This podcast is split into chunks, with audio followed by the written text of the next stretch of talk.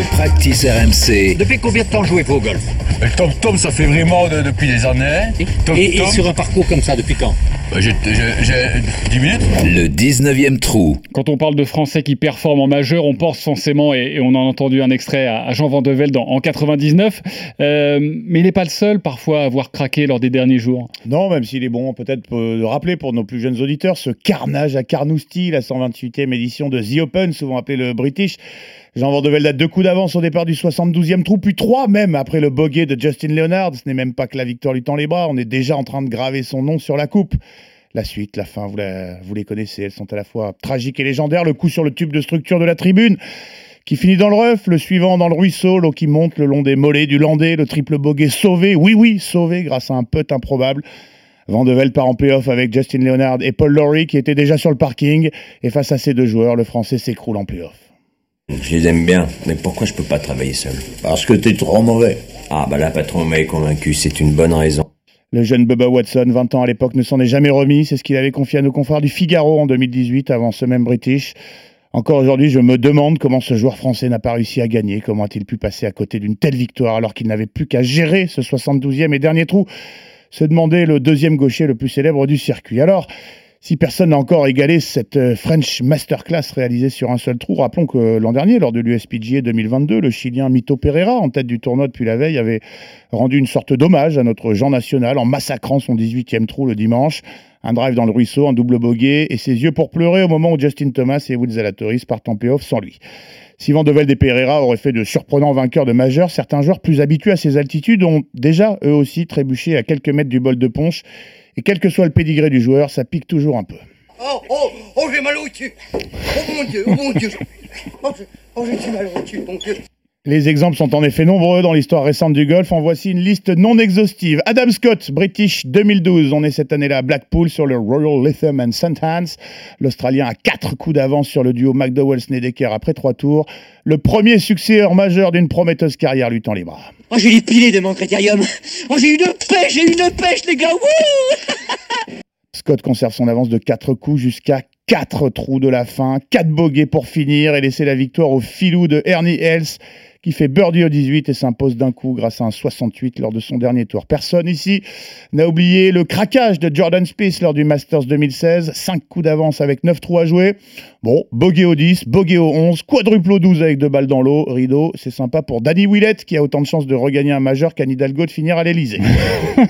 En même temps, l'année précédente, il avait lui-même remporté la bourriche à l'US Open grâce à Dustin Johnson qui, à Chambers Bay, avait un putt de 3,50 m pour la victoire et qui rate même le putt de retour à moins d'un mètre pour forcer le playoff.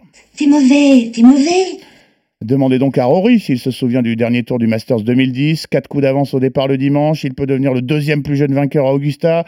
Pendant 9 trous, la croisière s'amuse et au retour, triple au 10, double au 12 avec un joli 4 putt et une balle dans le ruisseau du 13. Adios la green jacket, le nord-irlandais l'attend encore, ça fait 13 ans. Oh là là, c'est ce travail.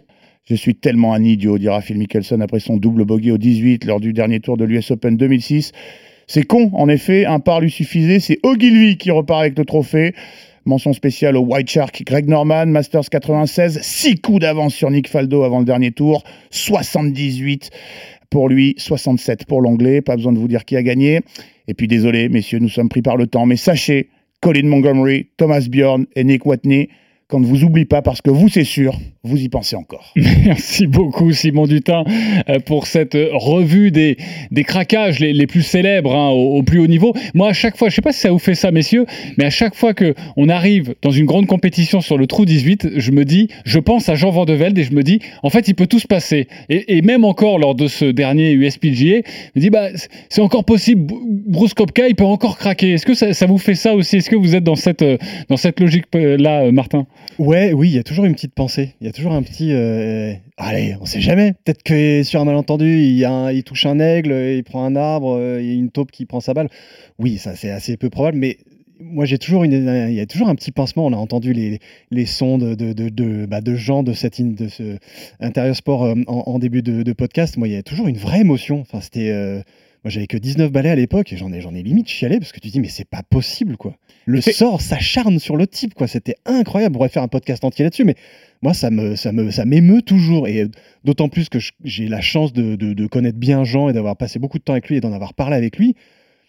Tu te dis, euh, même encore aujourd'hui, il se dit, bah, c'est- comme ça. Ça devait pas se passer, ça s'est pas passé. Ça fait partie, juste très, très court, de ces moments de sport. Tu sais, c'est un peu comme le France-Allemagne en 1982. Ouais. Tu sais, tu regardes et euh, bon, la France qui menait 3 en prolongation. Et tu penses que ça regardes, va- ça va- tu ça va regardes, changer, t'as beau savoir ce qui s'est passé, tu te dis.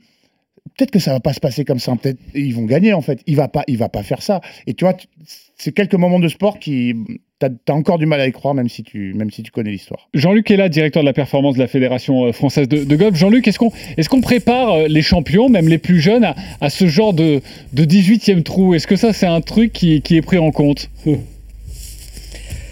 Euh, alors très honnêtement, euh, là j'étais en train de m'étouffer euh, euh, à écouter tout ça parce que c'est quelque chose qui est à la fois on prépare évidemment et puis et puis en même temps ça arrive. moi j'ai vu ça plein de fois dans plein de sports différents. voilà, il y a des choses, il y a, des choses qui sont qui, sont très compliquées à expliquer, qui, qui, peuvent avoir des, des, des sources très variées, multiples. Donc c'est oui, oui, on les prépare, on travaille beaucoup la prépa mentale, on, on apprend à gagner aussi, mais mais c'est pas simple. Ouais, c'est pas simple de, de se remettre de ça. Vous voulez ajouter quelque chose très rapidement, Fabien et, et Ramucho, sur, euh, sur les craquages Non, ça vous fait Non, mal au mais je, cœur partage. euh, c'est vrai que euh, ben, on a toujours l'impression qu'il peut se passer quelque chose sur le 17, le 18. Et je vais même être un peu sadique. Moi, parfois, je l'attends parce que le joueur qui est en tête, j'ai pas forcément envie qu'il gagne. Et j'aimerais bien que ça soit, ça soit un Alors, autre. je rejoins et je souscris en plein à ce que tu viens de dire. Je suis aussi sadique que toi, parfois, quand j'aime bien. Par exemple, sur l'USPG, j'avais envie que Victor Hovland, je suis persuadé que ça va tomber dans pas longtemps, et j'avais envie qu'il gagne, Victor Hovland. Et mon côté un peu sadique, bon, je sentais que c'était un peu trop compliqué, trois coups derrière au, au 18. Puis Bruce Kopka, c'est quand même une sacrée machine, mais oui, parfois on est un peu sadique. Et bon, gardons ce côté sadique et on souhaite bon courage à tous les golfeurs, forcément.